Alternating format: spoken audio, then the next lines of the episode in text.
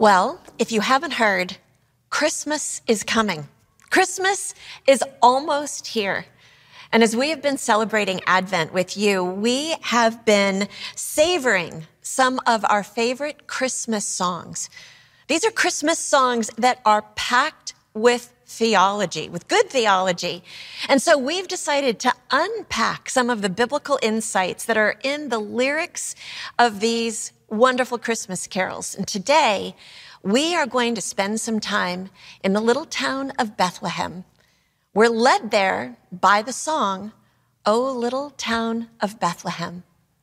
This Christmas carol begins, O little town of Bethlehem, how still we see thee lie Above thy deep and dreamless sleep, the silent stars go by. Wow, these opening lines just immediately take me to Bethlehem. And I imagine the star of Bethlehem just shining over the manger. Now we can find this birth narrative in Matthew's account of the birth of Jesus. Don't go to Luke. That's where the shepherds are invited by the angels. Matthew is where we hear of the Magi traveling from the east, following a star. If you remember Magi, think of Matthew, and you'll always know where to look for the star. So let's start there, reading from the Gospel of Matthew. I'm going to begin reading in chapter 2, and I'll be reading verses 1 through 12. Listen to the word of the Lord. In the time of King Herod, after Jesus was born in Bethlehem of Judea, wise men from the east came to Jerusalem asking, Where is the child who has been born king of the Jews? For we observed his star at its rising and have come to pay him homage. When King Herod heard this, he was frightened and all Jerusalem with him. And calling together all the chief priests and scribes of the people, he inquired of them where the Messiah was to be born. They told him in Bethlehem of Judea. For so it has been written by the prophet, and you, Bethlehem, in the land of Judah are by no means least among the rulers of Judah. For from you shall come a ruler who is to shepherd my people Israel. Then Herod secretly called for the wise men and learned from them the exact time when the star had appeared. Then he sent them to Bethlehem, saying, Go and search dil- diligently for the child. And when you have found him, bring me word so that I may go and pay him homage. So when they had heard this from the king, they set out. And there ahead of them went the star that they had seen at its rising until it stopped over the place where the child was. When they saw that the star had stopped, they were overwhelmed with joy. On entering the house, the manger, they saw the child with Mary, his mother, and they knelt down and paid him homage. Then opening their treasure chests, they offered him gifts of gold, frankincense, and myrrh. And having been warned in a dream not to return to Herod, they left for their own country by another road. So this is the birth account in the Gospel of Matthew. Now, because Matthew mentions the prophet specifically, I want us to turn there as well. Now, this is the prophet Micah that Matthew is quoting. And just if you're in your Bibles and you're trying to find it, I'm going to share with you, stop for a second and share with you a little trick that uh, has helped me remember how and where to find all of the prophets that are in the Old Testament scriptures. Now, when I was little, my mom taught me a trick of how to remember the first 16 presidents of the United States by remembering the first or first and second syllable of their last name. And so we have Washi Ed Jeffy, Maddie Monroe, at Jackson Van Hare, Phil Peer, Bu Lincoln. So I took this device and tried it out with the prophets in the Old Testament. And so we have Isaiah and Jeremiah. And then we have Ezzy, Dan, Hosey, Joel, Amos, Obadiah, Joe, my name, Habakkuk, Zeph, Hegzek, Malachi. So if you're looking for Micah, you can hear Ezzy, Dan, Hosey, Joel, Amos, Obadiah, Joe, Jonah, Micah, Nahum. Micah is to the right of Jonah and the left of Nahum. And there you have it. So if you want to find Micah, I'm going to begin reading in chapter 5, verse 2. Listen to this messianic prophecy.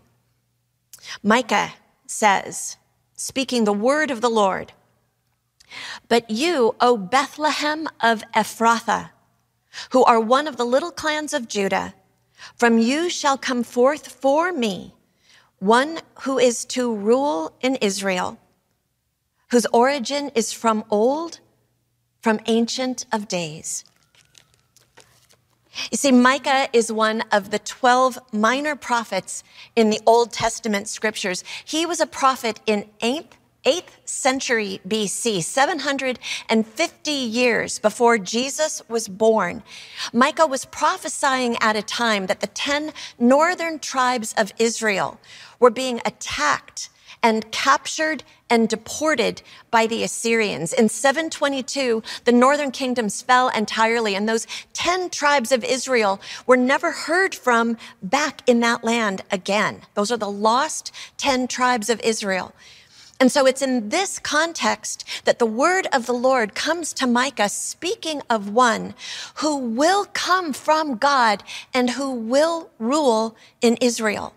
And this one will come from Bethlehem. Now, Bethlehem was a little town in the millennia before Jesus' birth, and it's still a little town today. Bethlehem never had the razzmatazz of her sister city, Jerusalem, that was just a few miles to the north. You know, if anything, Bethlehem served Jerusalem because it was in Bethlehem that the sheep, the lambs that were purchased and sacrificed in the temple of Jerusalem, those sheep and lambs were raised in Bethlehem by shepherds attending to their flocks. This ancient little town of Bethlehem was originally a Canaanite city that was conquered by the Jews when they first swept into the promised land by the hand of God. Many scholars believe the Canaanite name of the city was Ephrathah. And Ephrathah means either fruitful or worthless, depending on the t- context in which it's used. So if you're a Canaanite, either something fruitful or worthless happened in the city of Ephrathah. Later, it's believed that a Jewish name was given to this little town, and that Jewish name was Bethlehem. Now, Beth is the Jewish word for house, and Lechem is the Jewish word for bread. So Bethlehem is the house of bread. And so we ponder Bethlehem. Before we get to the lyrics of the song, we need to consider the meaning of the place. Why Bethlehem? I mean, seriously, of all the mangers and all the towns in all the world, Mary walks into this one and gives birth to the Lord Jesus Christ. Why Bethlehem?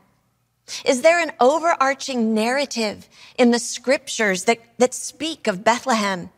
Does it have a theme? Does it have a tone? What is the witness in the world of Bethlehem?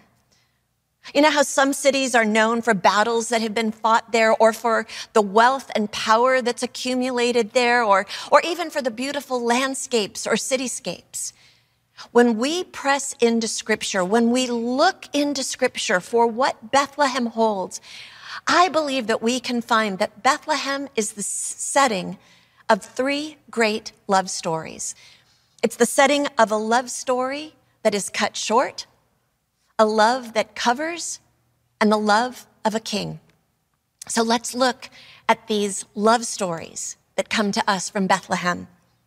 The first, a love cut short, is the love that Jacob had for Rachel. Now, Jacob was one of the patriarchs of ancient Israel Abraham, Isaac, and Jacob. Now, Jacob had needed to travel back to the land of his ancestors to find a wife. And when he first got there, he laid eyes on Rachel and it was like a cartoon is how like, wow. And he loved her. Genesis 29, 18 says he loved her. And so he finds her father Laban and says, I want to marry your daughter Rachel. And Laban says, we can work that out. If you work here for seven years, you know, till my fields and do uh, take care of my my shepherds and my flocks, I'll give you the hand of Rachel. Do we have a deal? And and yeah, Jacob said yes, we have a deal. And so Genesis 29, 20 says, Jacob served seven years for Rachel and they seemed to him but a few days because of the love he had for her. Do you know that right there, that describes the theory of relativity? Einstein described the theory of relativity as being if you have your hand on a hot stove, one minute is an eternity. But if you are sitting on a park bench with someone that you love, one minute is not nearly enough. And so seven years seemed to Jacob like nothing because of the love he had for Rachel. And yet at the last minute, Laban tricked him and Jacob ended up marrying the elder sister Leah and, and he had to work another seven years in order to marry Rachel. 14 years of hard service in order to marry his heart's true love. And they finally got married. They first had a son named Joseph. Joseph, Joseph of the Technicolor Dreamcoat. What an awesome kid Joseph was. And his father Jacob loved him. Loved him, Aben, enough to make all the other boys jealous.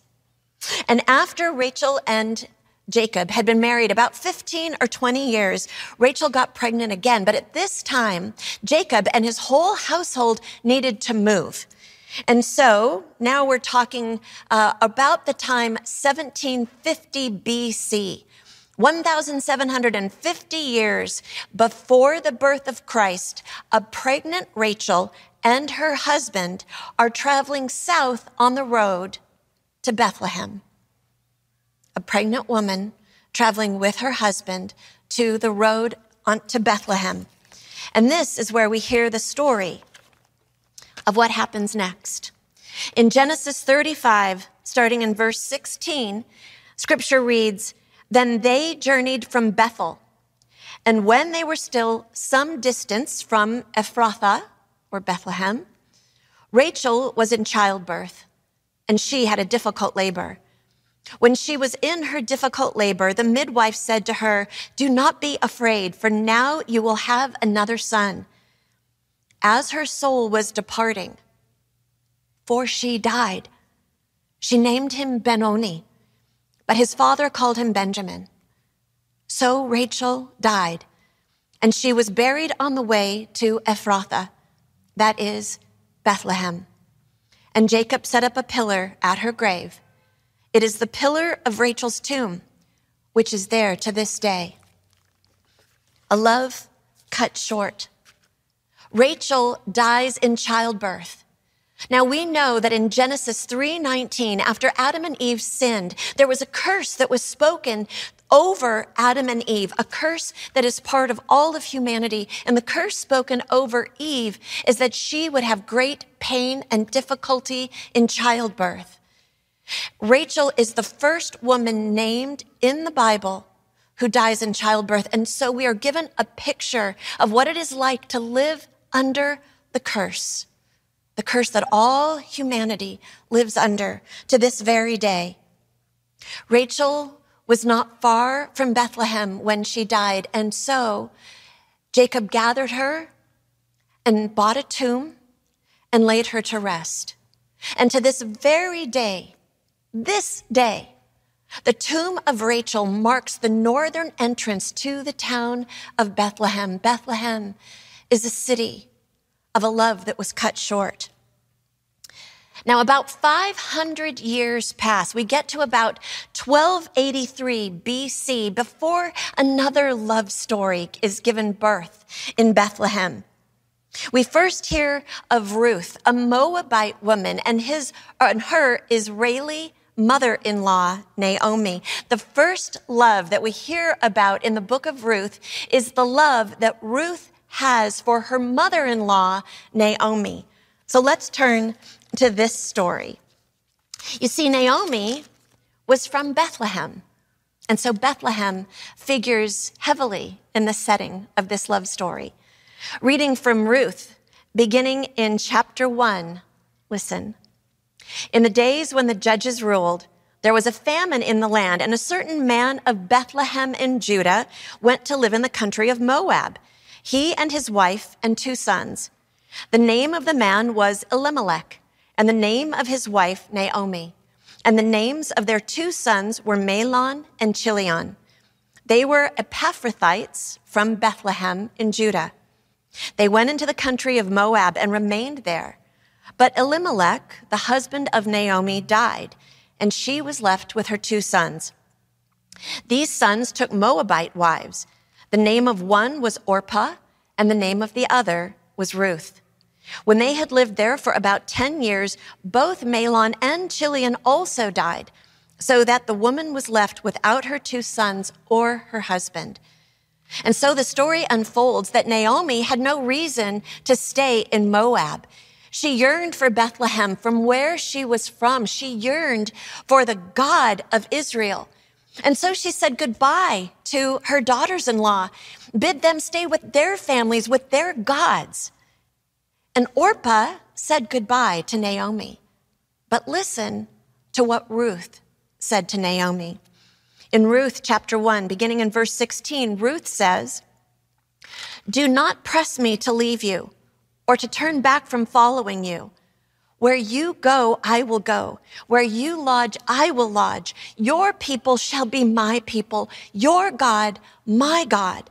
Where you die, I will die. And there I will be buried. Oh my goodness. This is a story of a love of two women. And so we're told that Naomi and Ruth together travel back to Bethlehem and they arrive at the time of the barley harvest. Now, Naomi and Ruth had nothing of their own. They were two widows in a patriarchal society. And so Ruth figures out that she can go to one of the fields of one of the kinsmen of Elimelech and kind of in a quiet way, she can glean the harvest, which means that pick up the scraps of what was left from the harvesters. So uh, Ruth slips into this field that's owned by Boaz, the kinsman of Elimelech. And she gathers enough barley to feed herself and Naomi day after day. Listen to what is uh, what uh, Boaz says to her when he discovers that she's been gleaning in his fields. She's a little afraid, and Boaz says to her, All that you have done for your mother in law since the death of your husband has been fully told to me, and how you left your father and mother and your native land and came to a people that you did not know before. May the Lord reward you for your deeds, and may you have a full reward from the Lord, Yahweh, the God of Israel, under whose wings you have come for refuge. You see, the story of the love in the book of Ruth is a story of a love that covers.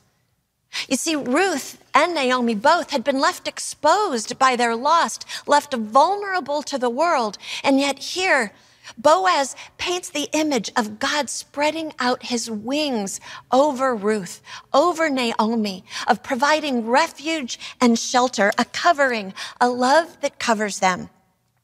But that's not where the story stops.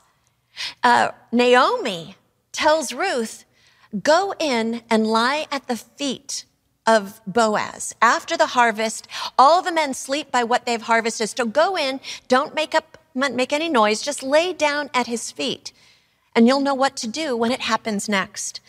And so we come to Ruth chapter two, uh, actually chapter three, and Ruth is there at the feet of Boaz, who is asleep. And in the middle of the night, Boaz stirs and realizes that someone's sleeping at his feet. It's dark. He can't tell who it is. And he says, Who are you? And Ruth says, I am Ruth, your servant. Would you put your cloak over me because I am your kin? And here we have the second covering. And listen to what Boaz says when this request, this proposal is made to him from Ruth. Boaz says, May you be blessed by the Lord, my daughter. This last instance of your loyalty is better than the first. You have not gone after young men, whether rich or poor. And now, my daughter, do not be afraid. I will do for you all that you ask.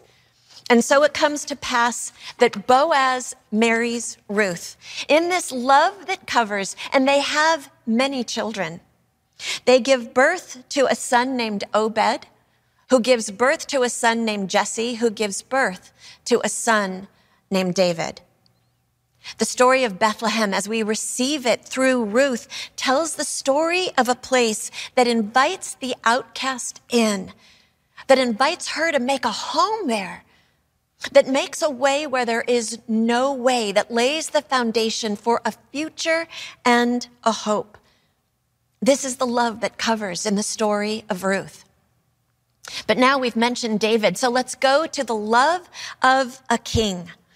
The love that David had for his God. Now, this wasn't always a perfect love. David was a man becoming a king, a boy becoming a man. But David's love for God was always earnest and, and in his heart that was oriented toward God, God was able to form him to be the king of Israel that God wanted for his people. And so we're going to turn over to 1 Samuel and the story of David. So Saul has been the first king of the United Kingdom of Israel, and Saul wasn't a very good king. So I'm going to start reading in 1 Samuel chapter 16, verse 1. The Lord said to Samuel, How long will you grieve over Saul? I have rejected him from being king over Israel. Fill your horn with oil and set out.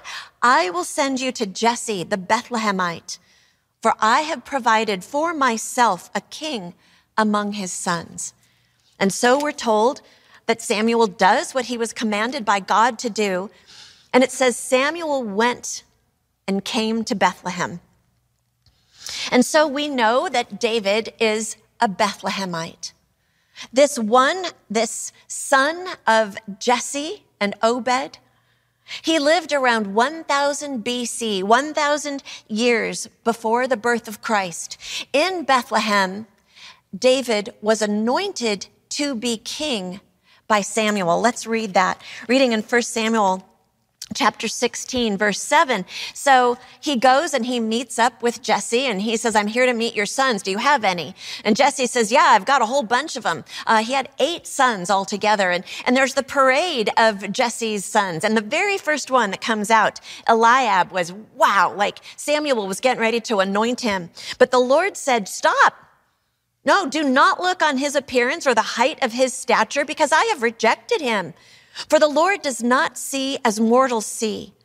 They look on the outward appearance, but the Lord looks at the heart. So Eliab passed through, and six more sons passed through, and then there weren't any more. And Samuel said, Do you have any more sons? And Jesse's like, Yeah, there's David, the kid, my youngest one. He's out in the fields right now with the sheep. Do you want me to get him? And Samuel's like, Yeah, I think you better go get him. So, so David comes in. And when Samuel sees David, listen to what the Lord says to Samuel Rise and anoint him, for this is the one. Then Samuel took the horn of oil and anointed him in the presence of his brothers. And the Spirit of the Lord came mightily upon David from that day forward. The Spirit of the Lord comes upon David now, David still has a long way to go to become the king of Israel.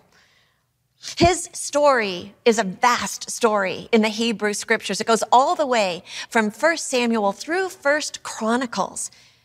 And I want to zero in, though, on a defining moment that happens just outside of Bethlehem, a moment that will define the king that David is to be. You see, after David was anointed by Samuel, it didn't mean that others recognized him as king of Israel. He hadn't been crowned by the people yet. And David was on the run from Saul. Saul was still king at this time. And so David had to run trying not to be killed by Saul. And he also had to try to not be killed by the Philistines, the enemies of all of Israel. The arch enemies were at every turn.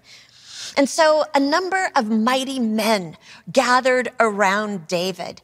We're told that these were men that were loyal to David. They did recognize him as their leader. They swore their allegiance to him, their fealty to him. These men would do anything for David.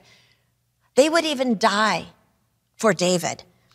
And so in 2 Samuel, 2 Samuel 23, 13 through 17 is telling the story of some of these mighty men but it has great consequence for what happens in David's heart.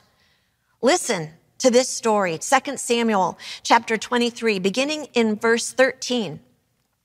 It says, towards the beginning of harvest, three of the 30 chiefs. Now the chiefs are of these mighty men, these warriors that are with David. Three of these chiefs went down to join David at the cave of Adullam, while a band of Philistines was encamped in the valley of Rephaim.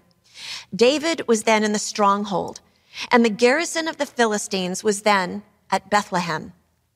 David said longingly, Oh, that someone would give me water to drink from the well at the gate of Bethlehem. So let's just pause there for a minute. So David has been hounded for years by people trying to kill him. He's been having to run all over the place. He's been traveling all over the place. And all of a sudden he finds himself right across the way from where he grew up. He's probably remembering his boyhood, the, the, fields that he used to be in, the, the bear that he killed with his own hands. He's remembering his anointing by Samuel and he can see the well. He can remember how sweet the water of that well at Bethlehem was. And so he just sighs and said, Oh, gosh, I wish I had a drink from that well.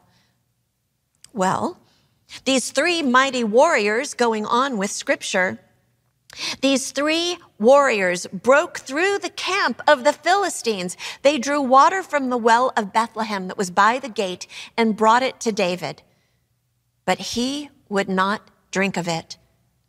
He poured it out to the Lord, for he said, The Lord forbid that I should do this. Can I drink the blood of the men that went at risk of their lives? Therefore, he would not drink it. And so here, with a cup of water from the well of Bethlehem, David had an aha moment. He learns that people listen to every word he says, even the sighs that he sighs, and they do as he asks. They do as he wishes. They do for him. And it's here that David learns how to be a good king. The king that God wanted to rule over Israel. You see, David realized that it's not enough that these men love him provide for him, would die for him, it's not enough to be king of the people.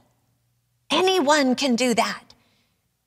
What's important is to be king for the people. And so David poured out the water. David realized that he needed to love them, that he needed to provide for them, that he would even die for them. And it's here that David learns how to be a sacrificial king for love of his people. Here at the well of Bethlehem, the seed, the hope, the image of what a godly king of Israel looks like, one who rules in power, yes, but one who reigns in goodness. This is where this image is birthed. And this is an image that lingers in all of our hearts, this longing for such a king, for such a leader, for such a ruler. It comes down through history and is born in every generation, this longing. We hold this image in our hearts, don't we?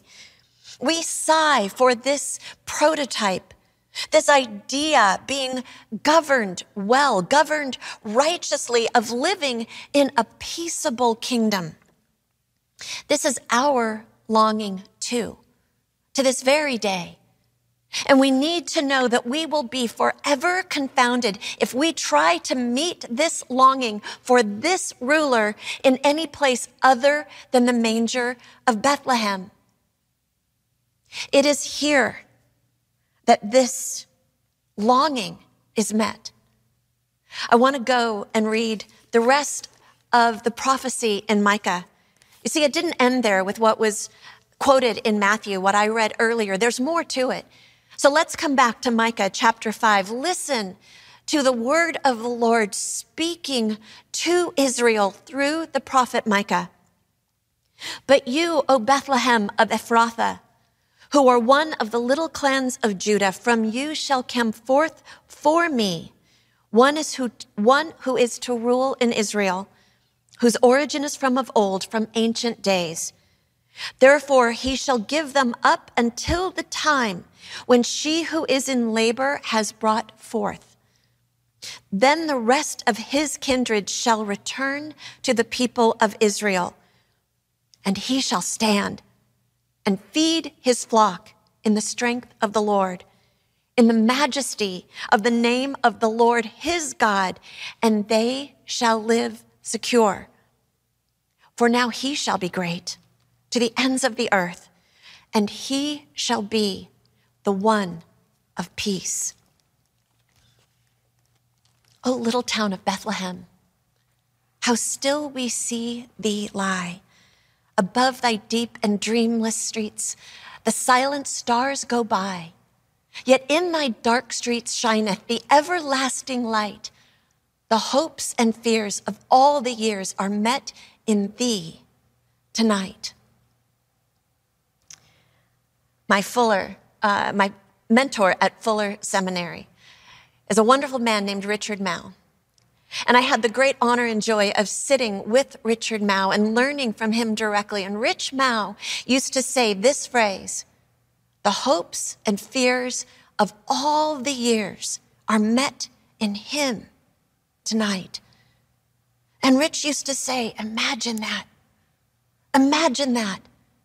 Imagine all the hopes and fears of all the people from the beginning of time to the end of time.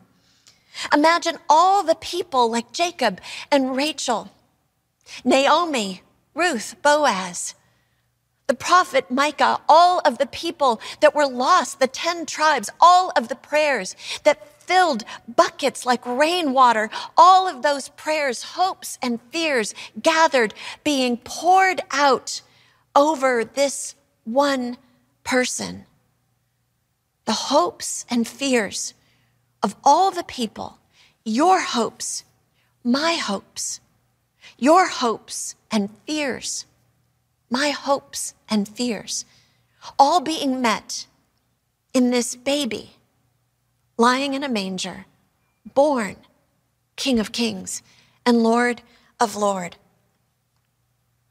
I mentioned at the beginning that Bethlehem was the setting of three great love stories, but we now realize that it's actually the setting of four great love stories because it holds within it the greatest love story, the story of God's love for us, for all humanity, from the beginning to the end of time.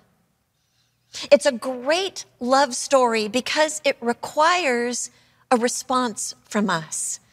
You can't just hear a love story like these and go get popcorn. No, you need to respond. And this story, this love of God story requires a response from us. You see, it's not enough that Jesus was born there. This requires that Jesus is born here in our hearts every day, here and now. Bethlehem is a witness to this love in the world. I want to share with you a story. I had the great privilege of traveling to Jerusalem and to Bethlehem. I had gone in the late 90s. I had gone on a mission trip with a team here from Bel Air Church, and we had gone to Egypt and served with our partner church there in Cairo. And on the way back, we stopped in Israel. And we were able to meet with some people in Bethlehem. We actually stayed in Bethlehem, which is now uh, in Palestinian territory. It's separated from Jerusalem by a great barrier wall. So there we were in Bethlehem, this team coming from, uh, from Cairo. We were a little bit uh, logged, uh, jet lagged, and, and tired, but I'll never forget these two men that told us their story of this great love there as we sat in Bethlehem. These two men introduced themselves. One was a Palestinian Christian, and the other was a Messianic Jew. Each of them started their lives not being Christians. They were born again into the story of Jesus, a Palestinian Christian, a Messianic Jew, a Zionist Jewish man. And so when they came to Christ, there was a call on their lives that they described that this enmity between Palestine and Israel could not exist any longer, that they needed to do something to be reconciled because of the call of Christ upon their lives. And so they started a small ministry to the men of Bethlehem called Musalaha, which is the Arabic word for reconciliation. And so they would bring friends of theirs. They would gather and they would get to know each other. They'd have coffee and donuts. They'd share stories. But they said something not so funny happened when they brought out the Bible. Whenever they brought out the Bible to have a Bible study, these men, these men from very different groups, very different genealogies and histories, would use the Bible to proof text their claims to the Holy Land. They weaponized the Bible and used it against each other. And so these two men that started this ministry took the Bible away from them. They said, you're not ready for this word of God to you yet. We have more work to do. And so they decided that what needed to be done was a retreat, a weekend retreat with these men that would not let this enmity be put to rest. And so they started calling around looking for a campground. They wanted a campground saying, we're going to bring 20 men. There's 10 that are Jewish and there's 10 that are Palestinian and uh, we'd like a campsite. Well, no one in the area would rent a campsite to them. They heard this idea and they thought it was an awful idea and no one would let them have a campsite. So they finally found someplace down by the Red Sea, a Palestinian owned campsite. And this guy said, well, you guys can come, but we are going to have an armed Palestinian guard around your camp to protect the property when everything goes south for you guys. And they said, fine, that's awesome. Bring the Palestinian armed guard. And so they went, 10 Palestinians, 10 Jewish men, all learning how to love Christ, to tell his story. They say that on the first night they arrived, on Friday night, there were 10 distinct groups of two, and the Palestinian guard was encircling them on the outside of their camp. The next day, Saturday morning, the sun rose and they had this idea that they would take one man from each group and put those two men together on a camel. And here's where they explained to us Westerners that camels are not like horses. Camels don't let themselves be guided by you. Camels know how to survive in the desert. And so the camel will go where the camel wants to go. And you need to survive the camel and the desert. And you'd better learn how to rely on each other. And so they sent out 10 groups of two on camels each and sent them into the day. And that night came back 10 groups of two. And they gathered around the, the campsite their campfire and they told their stories. They laughed and they cried and they told how they needed each other. And that night, the Palestinian guard came closer to try to hear what these 10 groups of two were saying. The next day was Sunday morning.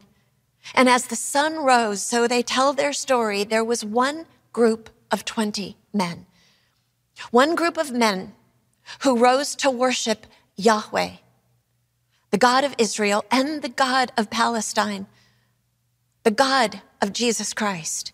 And that morning, the Palestinian guard came into their camp, put down their weapons, and said, Who are you guys? And that was the day that they shared their faith with the Palestinian guard. You see, Bethlehem is born in each of us. Jesus said, I am the light of the world. And yet Jesus gives this light to us to bear in this world. And so as we come to the last stanza of this wonderful Christmas carol, may we say this prayer together. O holy child of Bethlehem, descend to us, we pray. Cast out our sin and enter in. Be born in us today. We hear the Christmas angels, the great glad tidings tell. Oh, come to us, abide in us, our Lord, Emmanuel. May God bless you this Christmas.